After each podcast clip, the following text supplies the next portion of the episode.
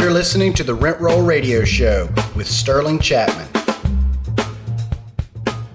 Hey, Rent Roll Radio listeners, welcome back to the show. As always, I'm your host, Sterling Chapman. I'm joined here with Chris Grenzig. Chris, welcome to the show, and thank you so much for joining us. Yeah, thanks for having me on, bud. Awesome. So I met Chris, I guess it was probably close to a year ago. He was working with Toro Real Estate Partners at the time.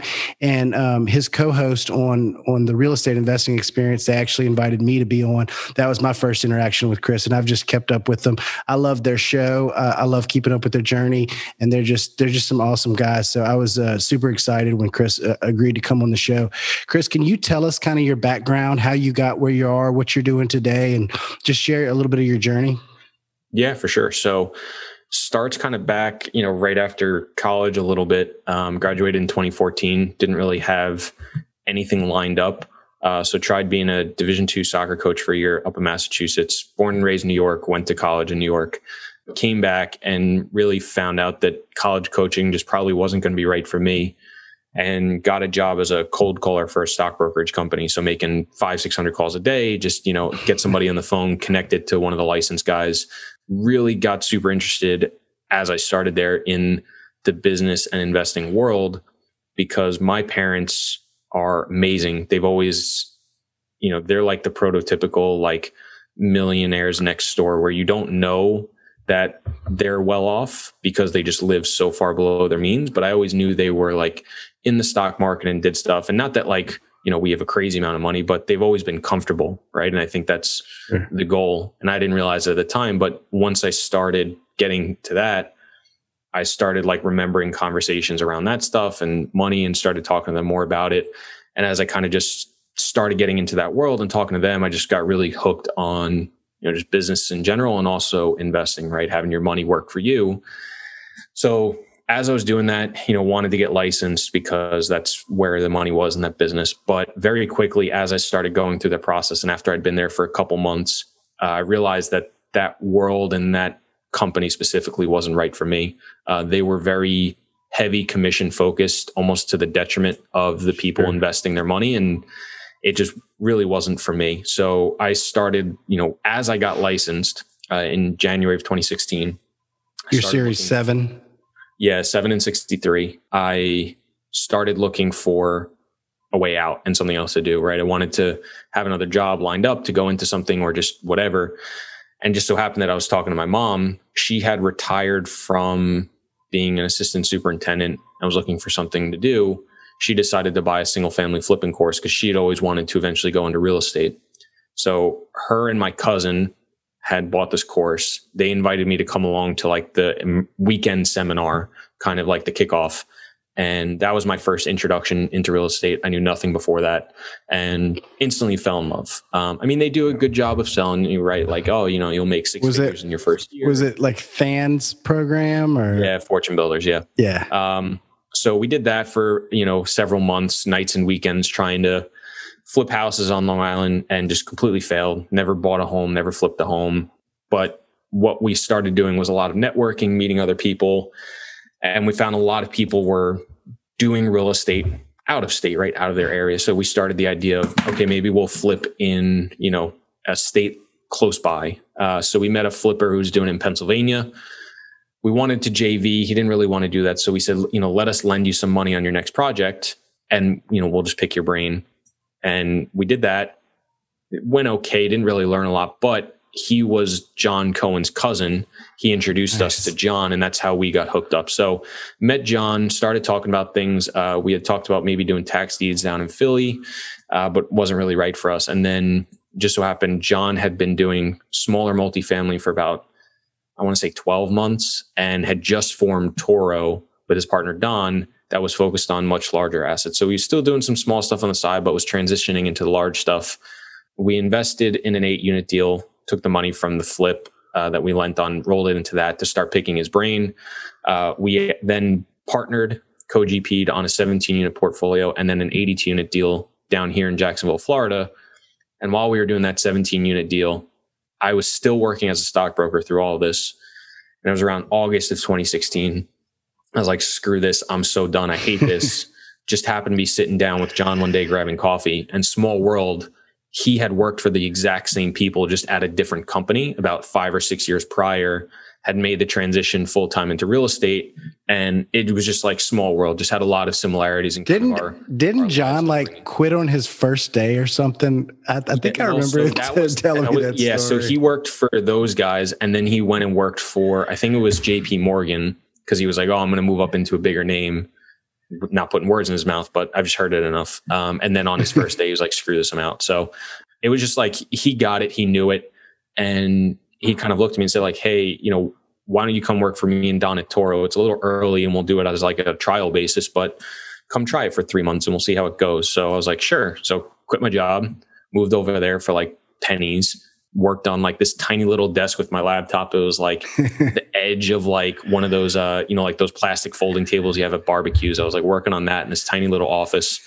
And it was great. I loved it. They like coached me up on everything. You know, I'd already known some stuff by doing the smaller deals, but, you know, obviously working in it 40, 50 hours a week is very different. And they just kind of coached me up and brought me on. And it worked well because I stayed there for 4.5 years, eventually ran the whole Florida region of our portfolio, which was 1,000 units, about $70 million.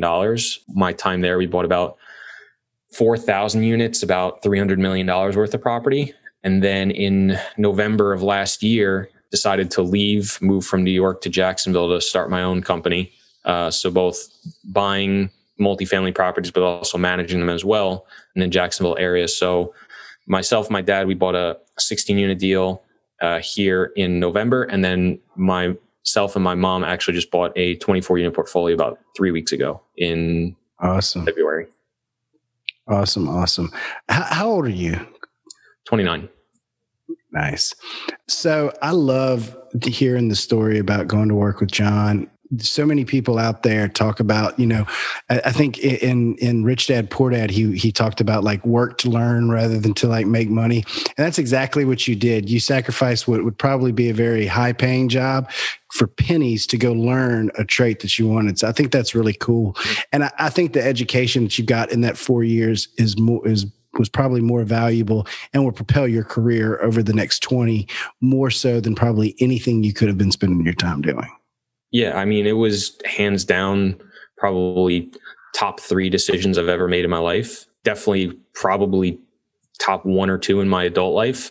I mean, the amount I learned there versus trying to do it on my own and hack it was invaluable. I mean, just listening to, you know, just being in the environment where somebody is talking shop all day, all the time, right? Hearing them on the phone with brokers, on the phone with debt guys, on the phone with insurance, hearing them talk back and forth about, hey, what do you think about this? What do you think about that? Right? Because they were literally, I mean, it was a 15 by 15 room. Their desks were touching and they faced each other, and I was literally right next to them. So it's there all day on the phone or talking to each other. And it's just like, and then we go to lunch and it's like, you just pick up things, right? So, sure. And I'm definitely someone that learned by being surrounded by better people, right? When I went to, just back it up a little bit, when I was 18, 17, picking a school to go to college for, you know, I was looking at, you know, Division 1, 2, and 3 soccer programs. And I chose to go to a Division 1 school because I said, okay, I'm probably not a Division 1 payer. Like, truth be told, like I didn't have a scholarship. I wasn't like recruited heavily. It was, I impressed them at this clinic and they said, hey, if you get in academically, we'll give you a spot on the team. So like a glorified walk-on basically.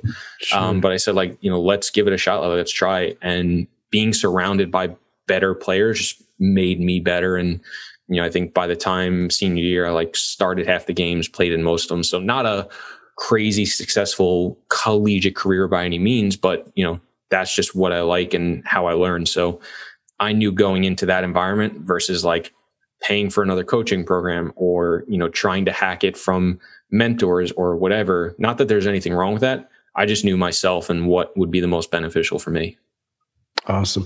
Tell us about the company that you are creating. Yeah, we talked a little bit offline before we got started about how you wanted to be vertically integrated. First of all, what's it called? You mentioned it's in Jacksonville, Florida. What is your vision for this company? And just kind of like walk us through, you know, what your vision is and how that was impacted by your time with Toro. Yeah. So company is called JAG Communities, JAG. It stands for John August Grenzig and Son. So that was the electrical contracting business my great-great-grandfather started in 1909 that my great-great-grandfather, my great-grandfather, my grandfather, and my dad all worked for. So they were all business owners, entrepreneurs. My dad ended up forming his own company, doing something else.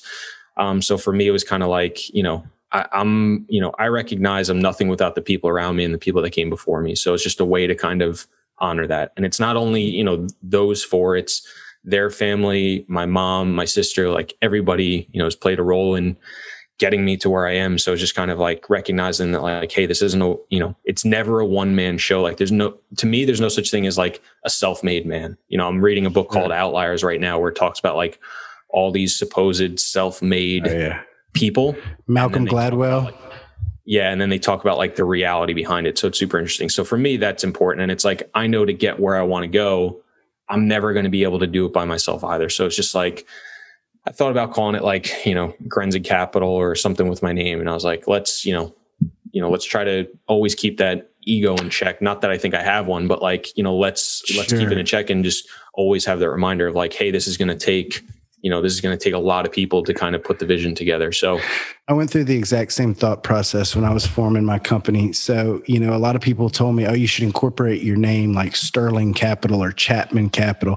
First of all, there's a million Sterling and Chapman Capitals. I got the most popular like investment name in the world. But outside of that, I don't like the ego thing about naming a company after myself. And B, I wanted the company to be bigger than me and bring on partners. You know, like I have a partner now that I'm 50-50 with that business. And if I'd called it, you know, Sterling Chapman Capital, that would be weird. He would not like want to split that business with me, you know? Mm-hmm. So just that kind of like, I want to grow it. I want it to be bigger. I don't want it to be an ego thing. I want other people to have buy-in. A lot of like, in my opinion, leading large teams like that is to have everybody else's buy-in versus like, it's just me, I'm the big man in charge and all of y'all just serve me, you know, like it's a collective thing we're working together with. Mm-hmm. Yeah. Obviously you couldn't do it because the name stuff, a part of me still might, because I might have like a property management arm and like a investment arm. I might still call it Grenzig Capital because I think, you know, putting your name on something shows that, you know, you're not hiding behind anything. You believe in it. You're willing to stake your reputation and your name on it, right? You can always change your company name, right? But if you put your name on something, yes, there's the possibility it's an ego thing. But I think for me, it was always like, hey, you know, I'm not trying to hide behind anything. You know, I'm putting my name and my reputation out there, and that's what I'm going to stand behind. So that was always my thought process behind going with the named Capital. And luckily, my last name is very uncommon, so it makes it pretty easy. Right. And I've had a couple of people when I was thinking about it, like my sister even said like, hey, are you sure you want to do it? Like people very frequently mispronounce our last name. And I was like, that's true. But you know, you hear, you know, like there's massive companies that were once names, right? You know, you think about like, you know, Porsche, you know, Ford, like all these guys, these are their names, and you know, you learn how to pronounce them once they become big enough. So that was the idea. But yeah, I mean, my whole thought process, and had talked about it a lot, was I just think like, and now it's almost sounds like I'm pumping myself up, but you can go back 18, 24 months. I was saying the same thing. I've felt that there's been like a slight over exaggeration or like over eagerness for people to go out of state investing versus in their area, in their backyard investing slightly. Because too many people, I think, are giving too big of a rise to the internet and what it's doing. And I think people are starting to forget how important locality is and local knowledge is when you're investing. And I've just seen, I mean, I've been burned myself by out of state. Like my only flip to my name is a failed flip in Charleston, South Carolina. Our partner was the contractor. And he just didn't do anything for 9 months. And we all lost, there was five of us. We all lost five figures. Like it was not a cheap lesson to learn. You know, the first 8-unit and 17-unit deal we did, our partner was the property manager up there. He decided to run for some public office and the management started, you know, slacking off. Like it just wasn't as good. So we sold those. So like for me, I've seen, you know, both the benefits and the downsides to out of state investing. And I just think slightly too much people are too eager to go out of state versus in their backyard. Like I've spoken to some people that live in Florida and they're like, yeah, I'm looking in, you know, Tennessee, or I'm looking in Georgia. I'm like, what the fuck? Like Florida's an absolute great market, for sure. And a great place to find deals and make it work. So I don't know. I have a bunch of properties locally, small properties, but for larger multifamilies, I definitely look out of state because Louisiana is a terrible place to buy. Mm-hmm. Like, I mean, we have high poverty, high crime, you know, people are leaving the state constantly and we're completely dependent on the oil industry. So like every one of the key economic indicators that you want to like analyze when you look at a growth market points you away from where I live. But my mama lives here and my wife's mama lives here. So we're not going anywhere. Yeah. So, but you know, I love Jacksonville. I love Atlanta. I love, you know, those other markets.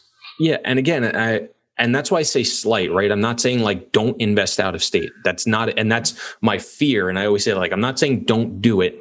I just feel like as I have conversations with people, more and more and more people are quicker to turn to out of state because it's easier, right? A lot of people have trouble buying stuff in their neighborhood or their area because they know too much. Right? They know, you know, block by block as things change where things are. When you go to a new market that you don't know and you just look on Google Maps, it's very tough to tell. And you don't know until you make mistakes or you have somebody that you can really rely on or you've been there for a while. I mean, I can just tell you, you know, our 1,000 units for Toro that we had bought in Florida were all in Jacksonville. We looked in other markets, but we only ever bought in Jacksonville. So we've been in this market since 2017. So I've been and I ran everything here. So for 4 years, the amount I've learned in the past 3 months that I've lived here is not far off the amount I've learned in the last 3 or 4 years. It's, you know, I picked up a lot over those 3 or 4 years, but there's something totally different about being in a market, being in an area, networking with people there, really getting a good understanding.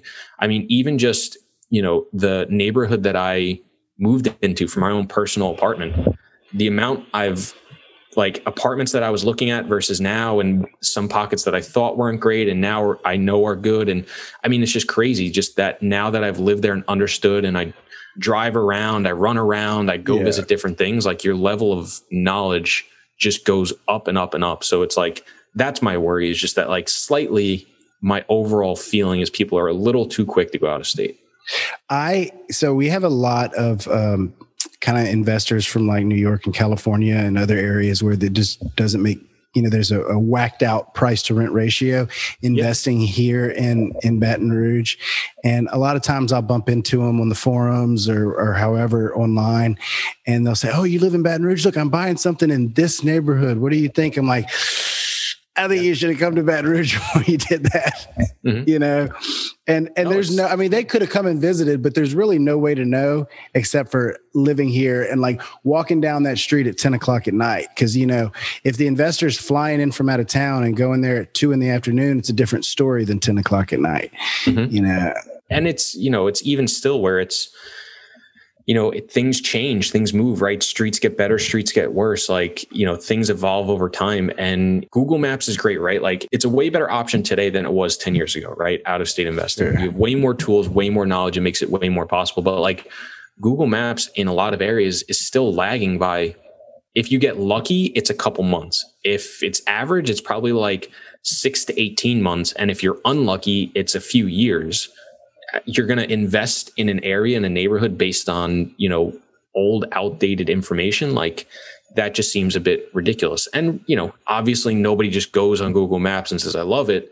But even coming down for a couple of days, even having boots on the ground, like it's tough to really form your own opinion if you're not there for a long time. So like, I always encourage people, if you've decided to go invest out of state, if you pick an area, go actually spend a good amount of time there. Like you should be spending a couple weeks there within the first year, if not sooner, to really get a good feeling for different neighborhoods, different areas, drive around, talk to people. Like just doing a 1 or 2 day trip and like going to see the property for a couple hours and then driving it at night. It's good. It's not, you know, you should definitely do that, but it's better than nothing. Yeah. It's better than nothing, but it's not really going to tell you what that area and that property is actually like, especially given you're probably going to own it for years, right? You're going to own it for 5 years, 3 years, 10 years. You're taking a sliver of time compared to what you're going to own it for. And, you know, think you have enough knowledge is just, you know, a little bit ridiculous to me. No, absolutely. So what kind of properties are you looking for? Like what's your criteria and how are you determining what you're trying to buy? And then how are you deal sourcing? Yeah. So I am focused on definitely sub 100 unit properties, but really like sub 80 or 70 unit properties. Why? And I would say like sub $8 million, because out of state investors won't buy them. I have the knowledge of a more, I'll say quote unquote sophisticated, right? And anybody listening can judge whether they think I'm sophisticated or not. But I have, I have 5 years of knowledge that I would definitely say you've earned your sophisticated badge. Put it that way. So Sterling Chapman approved. But like I have a level of knowledge that a lot of people have when they're looking at 150 unit plus deals. So I have a lot of competition. But now if I can remove a lot of that competition by just focusing on something smaller, that gives me a leg up.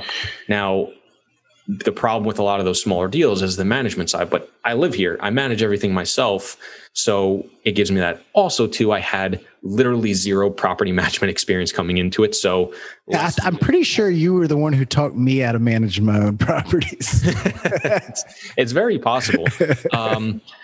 But for me, it was okay. Like I'm going to have a lot of learning to do in the first months and years. And if I were to just go buy a 200 unit property, could I have done it? Yeah, sure. Right. I'll figure it out. I'll back myself on anything, but I have a way better confidence level in buying a 16 unit and a 24 unit versus 160 and a 240 unit. So for me, it was, biggest reason, competitive advantage.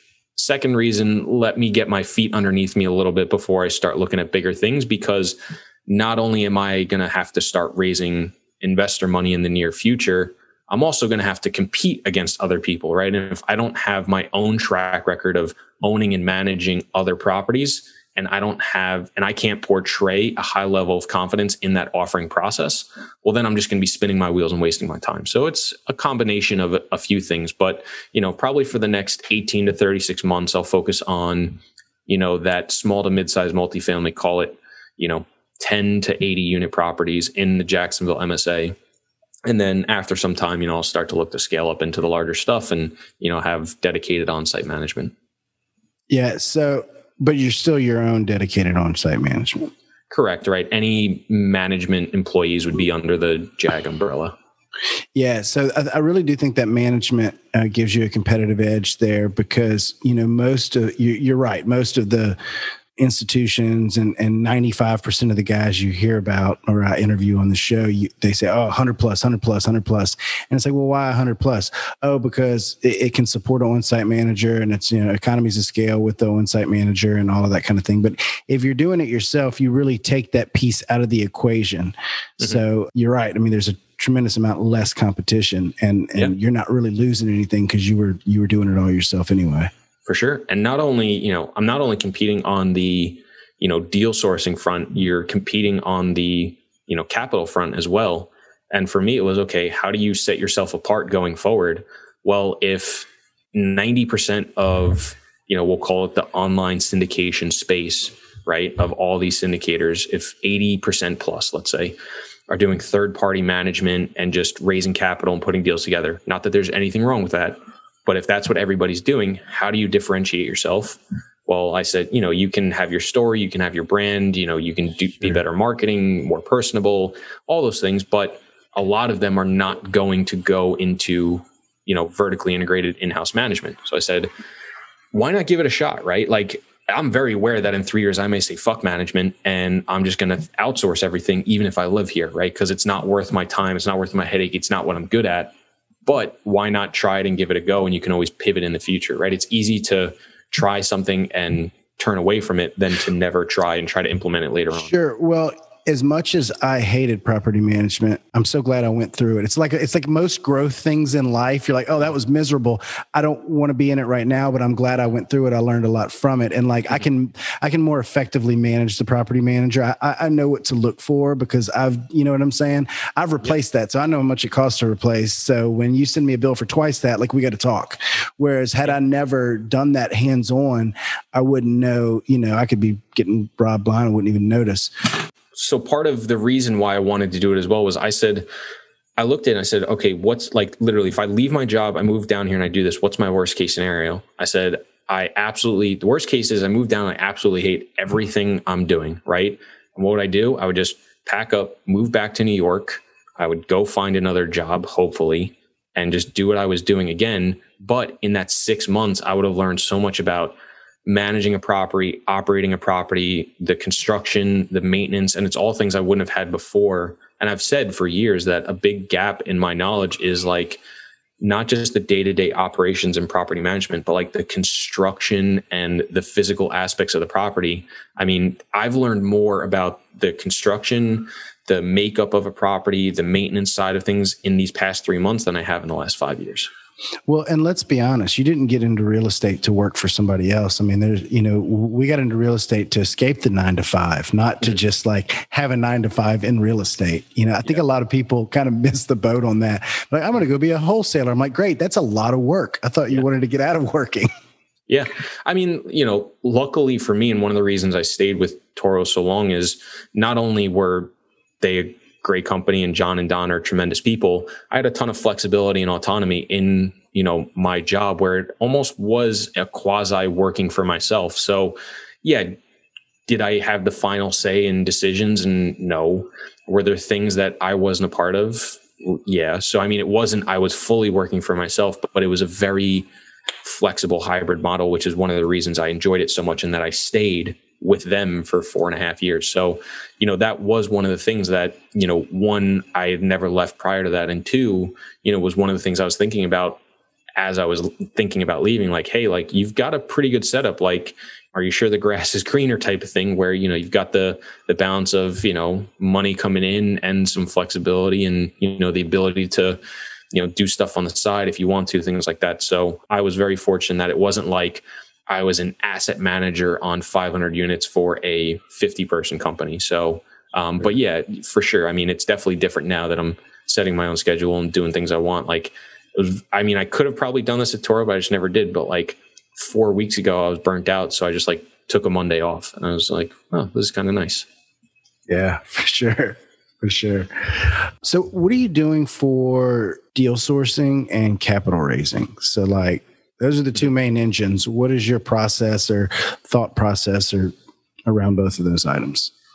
Yeah. So the capital side right now, you know, that first deal. So that first deal we bought, I was actually just planning to buy on the side and not leave. It was just as I was going through the process and a bunch of people asked me like, hey, does this mean you're leaving? I mean, even John and Don asked me and I originally said no. And as I thought about it more, I was like, I was 28 at the time. I was like, I got nothing holding me besides my job and my family in New York. I was like, probably no better time to try it. So fuck it, let's do it. So it kind of just merged into that way. So that I always wanted a deal without any investors where it's like, okay, you kind of just call the shots, you do what you want. And my dad always wanted to move money into real estate, but never wanted to really do it with Toro because it was just a job. He was like, if you leave, my money's there and I have no say anymore. And, you know, he was right and had good foresight because I did leave and, you know, he would have been stuck there. Not that I think it would have been a bad place to have money, but it's just not what he was looking for. So when I talked about earlier in 2020, buying a deal on the side, he was really interested. So we had decided to partner to buy a deal, found it back in like August, closed in November. And as I came down and as I was forming this, you know, I like the idea of having a handful of deals or a couple of deals without any investors that kind of serve as a foundation and something I can fall back on where, you know, I call the shots or we call the shots and it's just, you know, you do whatever you want with them type of thing. So I was fortunate enough that another deal came along that was within, you know, our capabilities to take down as well in this 24 unit deal. So now we have two deals with just one with my dad, one with my mom. That'll allow me to be a foundation. So the idea is to renovate them, refinance out a bunch of capital, kind of use that as the GP equity, and then go out and raise investor money for, you know, deals going forward. And then my kind of thesis is going to be longer term holds. So kind of, you know, look to get in, renovate all the units, refinance out as much money as possible, ideally 50% plus, if not closer to, you know, 70, 80, 100%, but that's not always possible, and just hold for the long term. In terms of deal sourcing, right now it's just networking, brokers, wholesalers, things like that. I haven't really needed to do anything else. I dabbled with wholesaling and then just this deal came up and, you know, kind of put that up to the side. But right now it's just, you know, kind of building that network and letting things come to me. Awesome. And as for capital, what tactic do you have? Like I know where the money you've got came from, but like going forward, kind of like, what does your marketing machine look like to attract new capital? Well, I mean, part of the reason that I've done so much on, podcasting and social media over the last, 2-3 years is just building up a brand and audience or whatever. So I've always said, right, doing that is half selfless, half selfish, right? Where, sure, I don't have a course, I don't have a book, I don't charge people for anything. So it was, just giving people a ton of information, where part of me is an educator and a coach. So that part of it is nice, where I don't want to coach somebody one-on-one, but like being able to do things like this, or, create social media videos and clips, kind of satisfies that, and DMing with people or jumping on calls and helping people out. I like that. But also part of it is, if you have people that know about you and what you're looking to do, if I am trying to raise money and they're interested, there is that. Truthfully, I've done literally zero outreach for capital. I've probably had about 15 to 30 people reach out. Yeah, people invest. I just haven't had the opportunity yet. People that don't create the content and don't create the brand and don't put themselves out there don't understand how that interaction really works. I had a friend of mine the other day, I think he was just joking, because I was trying to explain what I do versus him trying to get started on his first project in syndication and even in like using private money to burr houses or whatever, just using other people's money to do your deals. He's like, well, I'm not as good at shaking the tin can as you are. And I was like, whoa, let's get straight. I've never asked anybody for money. Like, people see what I'm doing and they say, hey, and they reach out to me privately and they go, hey, I want to get involved in that. The next one, let me know if I can invest in that deal. Mm-hmm. But like, I mean, even for that, we just did a 53 unit in Georgia and we raised a couple million, and I didn't ask anybody for money. Every single person that invested in the deal they heard what I was doing and they said, "Hey, is it too late for me to get in? I want to get in on that." Mm-hmm. So I don't think everybody quite understands how the interaction, but a lot of it is attraction. It's that, we put the content out there, we build our brand, we let the world know what we're doing. And believe it or not, most people want a good return on their money without having to actively you and I have spent years and years studying and working in the industry and absorbing content, you know what I'm saying, to get educated and done the dirty work. I mean, you were in an eviction before we got on this call. Mm-hmm. Most people don't want to do that dirty work. They just want a good return on their money. So we're helping them, we're solving problems for them. We're not asking for money at all. No, for sure. I mean, it's definitely, all those, and it's not like, even for when I was at Toro, I would help raise money and it was doing the same thing, but it was always be like, hey, if you're interested, let me know. Or I'd always have a link in my bio, like, hey, sign up for the investor thing. So like people would funnel through that, where it's like, okay, there's awareness. This was literally, I didn't put out anything, didn't say anything about like, hey, I'm looking for money, or there was no like button for people to do it. And it was just people reached out like, hey, what are you doing? What are your goals? What is this type of thing? And just as they were having that conversation, it was like, okay, let me know, when you're ready to start raising money and you got something interesting, because, I want to partner. And, truth be told, as I was doing, this whole thing, like I thought about like my story, my brand and stuff, like, there's a lot of people that are going to look to, me leaving New York, where, I lived for 28 years basically, to move down to Florida to build something, to be in the weeds day to day. Like in 5 years, that's going to be a pretty nice story that somebody can buy into, right? It sounds a little weird to say, and I'm a little uncomfortable saying it, but that's the God's honest truth. And like, I'm not oblivious to that. And I didn't make those decisions for that reason, but it's, it's not what you say, it's how you say it, right? Like, sure. There was a deal we were doing pretty early on. So as I joined Toro, like I said, it was me and my mom, my cousin, and John. We partnered on that 8 unit, that 17 unit, the 82 unit deal in Jacksonville. And then we had another 86 unit deal go under contract right after that 82 unit deal here, which I'm so pissed we didn't do, because that deal is it's like we would have doubled our money in cash. But we went under contract, did due diligence, and we walked because they wouldn't release the creditworthiness of the tenant. So we were afraid, because he had bought it out of foreclosure, renovated it, leased it up. He hadn't gone through the turns yet of renewals or putting new people in. So we were worried that, hey, you just stuffed unqualified people in and we were going to inherit a clusterfuck. Ended up not being the case whatsoever, but we decided to walk on the deal. we lost probably, five figures, I don't know, 10, 20 grand in due diligence costs, travel, lawyers, attorneys, that whole stuff. And it was like, okay, I was having this conversation with Austin Linney. It wasn't like, hey, we walked on the deal because we knew it would be a good marketing thing to say afterwards. But like, you make the most of a situation, right? Like, we walked on the deal because we weren't comfortable with it. But we then didn't say, hey, I'm not going to now use this as an opportunity to say, hey, here's a reason you should trust us. Like, we'll walk on a deal if we don't like it or we're worried about it, and we'll lose money if we have to, right? Like, we didn't purposely lose 20 grand to use that as a marketing piece, but like, you make the most of I think Joe Fairless lost like $1 million of other people's money on his first deal and ended up paying it all back over several years.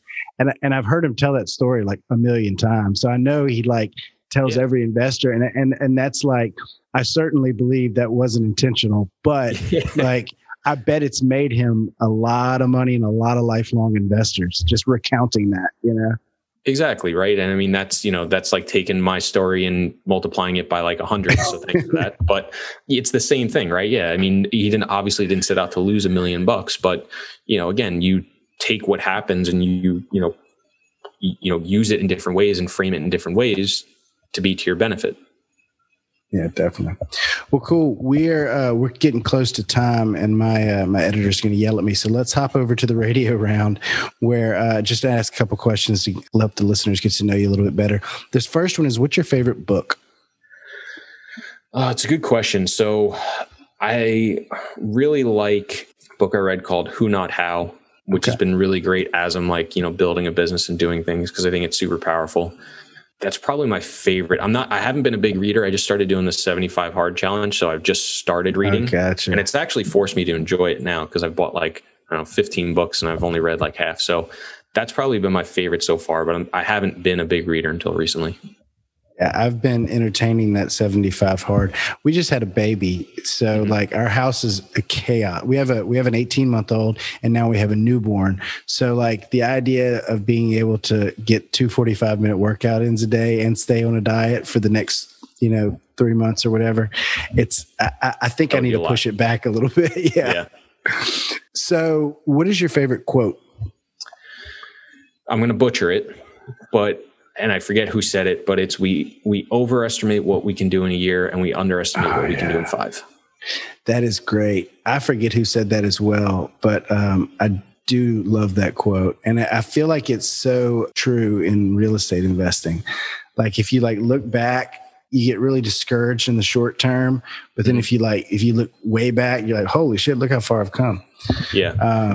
I'm kind of going through right now where it's like, we just bought this 24-unit deal. I'm doing the first deal we bought is major construction. And I actually just hired 2 people part-time, an internal property manager and a maintenance person. And it's like, I've got just like a laundry list of things to do. And I feel like every day I'm doing one task and then adding 2 new ones. And so it's like, I feel like I'm getting nothing done right now. Like, everything's moving so slow. Everything's going super crazy. But I know by bringing those people on today, in 6, 12, 18 months, I'm going to be way further than I thought I would be. Yeah. So I write my to-do list every morning in a yellow pad, and I just flip the page. Like, I drill lines through it when I'm done, and then I flip the page. And sometimes when I get like that overwhelming feeling, I flip back like 10, 15 pages and look at all the things. I'm like, holy shit, I've got a ton of stuff done. Just steadily chipping at it, Yeah. Yeah, I use Monday.com for all my tasks and stuff, and I'm trying to set it up right now with all the different people and all that different stuff. So like, it is cool where it's like, you can just mark something done, and it moves down to a done channel where you can like look back on the week and see things that are done, or you can go through your history and see all the things you did and like notes you wrote and tasks you did. So that's pretty cool too, where you can look back and just see like all you've accomplished over like the past. You're like the third person I've heard recommend Monday.com. I'm going to have to check it out. I can't, like, I have jumped at every, and been seduced by every new software for like organization and calendars and productivity. But like, I don't know, I guess I'm just old and like antiquated, and I end up reverting back to like paper for everything. Yeah. So I I love it. We've been using it for I introduced it into Toro 24 months ago. I've introduced it to a bunch of people that say they loved it. I got our property manager down here, I got them started using it when I was at Toro.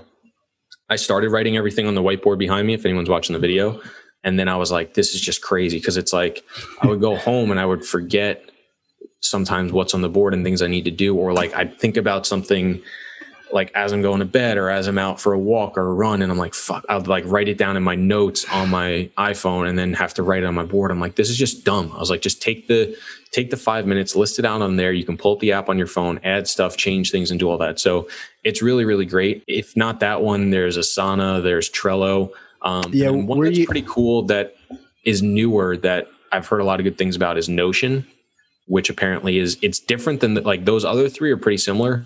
Notion's a little bit different. And I've heard some really interesting things about it. So I'm using Asana right now for the Newton property that we just closed on, kind of the CapEx schedule and everything on it. I use Evernote for capturing things. Have you ever read James Allen's Getting Things Done? No. I would highly, highly, highly recommend it. So I've read it probably 3 times, but it's a concept about productivity and most of these apps have adapted, most of these platforms have adapted the basic concepts, but it's about getting everything out of your mind and having a single point of truth to capture everything. As things come into you, a phone call comes in, an email comes in, a text comes in, to get that all in one basket, whether it's a physical basket or the email could be the one source of truth. And if you get a phone call while you're driving down the street, you talk to text to send yourself an email. And then, you true up your email at the end of every day and you get it to zero. But there's a lot of really good productivity tips and tricks in there that you could kind of integrate into these. Mm-hmm. That it certainly changed my life and made me help me to be a lot more organized. Interesting. I'm definitely gonna check that out. The one thing I'll say, when we first started doing it, we did a trial for Monday and Asana. We chose Monday, but the one thing I've loved over the past 2 years is the amount of upgrades and new features and improvements that they've done to the software. It feels like it's constant and it's always good. I've never had them change something and I'm like, this sucks. Sometimes you get an iPhone update and you're like, oh, screw this. Or they update Facebook and you're like, this is dumb. It just looks different and it didn't do anything new. Every time, to their credit, every time they upgrade, I'm like, this is awesome. And something else new gets added. And I'm like, oh, I wish it had this. And then 3 months later it's there. I'm like, this is fucking awesome. So I will say the work they've done and the amount they've updated as I've gone, and they haven't jacked up prices, which may or may not happen. And honestly would be okay with it right now, because it's been so great. That aspect of it has been great, but I obviously can't speak to that about any of the other ones because I haven't used those, for 2 years straight. Got it. Awesome. What's your favorite thing to do outside of work? You don't do anything outside of work, do you? Yeah. Well, it's tough right now, obviously with COVID and everything. So, beforehand, I played soccer. I still love playing it. So I miss that right now because I was playing in a men's league in Brooklyn when I was there. And, when COVID hit, I missed that. And I want to do that again, but with everything, I'm just hesitant right now. So hopefully in the next couple months, I'll be able to start doing that again, because that's a lot of fun. Man, when you start playing soccer in that Florida heat, it's going to be a whole different level. Yeah. So I don't really have the time, but there's a funny story. When I was 16, I played a tournament in Tampa, and after a game in a car, after I got out, both my quads and hamstrings cramped up simultaneously, and I had to hobble in a hotel. So story for another time, but yeah, it's not fun. So how can our listeners get in touch with you, invest with you, send you deals, invite you to their podcast, and learn more about you and your new business? For sure. So definitely as of today, best way is social media. Still getting a lot of things set up. So main ones are Instagram at Chris.Grenzig, LinkedIn, Chris Grenzig, but basically almost any social media platform. If you just search Chris Grenzig, you'll find me. In the process of setting up a website. So it will be JAG-Communities.com, JAG-Communities.com. So depending on when you're listening to it, it may or may not be set up. So there'll be some way to I think we're like a month out, so it should be. Okay, so yeah, so we'll see. Maybe it'll be done then, maybe it won't. But yeah, those, you know, definitely social media or, you know, going to that website if it's up. Awesome, Chris. Thank you so much for joining us. I really always enjoy our chats and look forward to kind of keeping up with you on your journey. Yeah, for sure, man. Appreciate you having me on.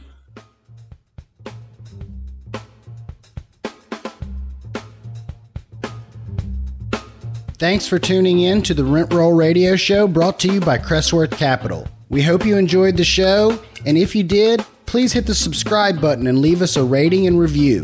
You can also visit us at crestworthcapital.com or rentrollradio.com, or follow us on Facebook at Rent Roll Radio or at Crestworth Capital.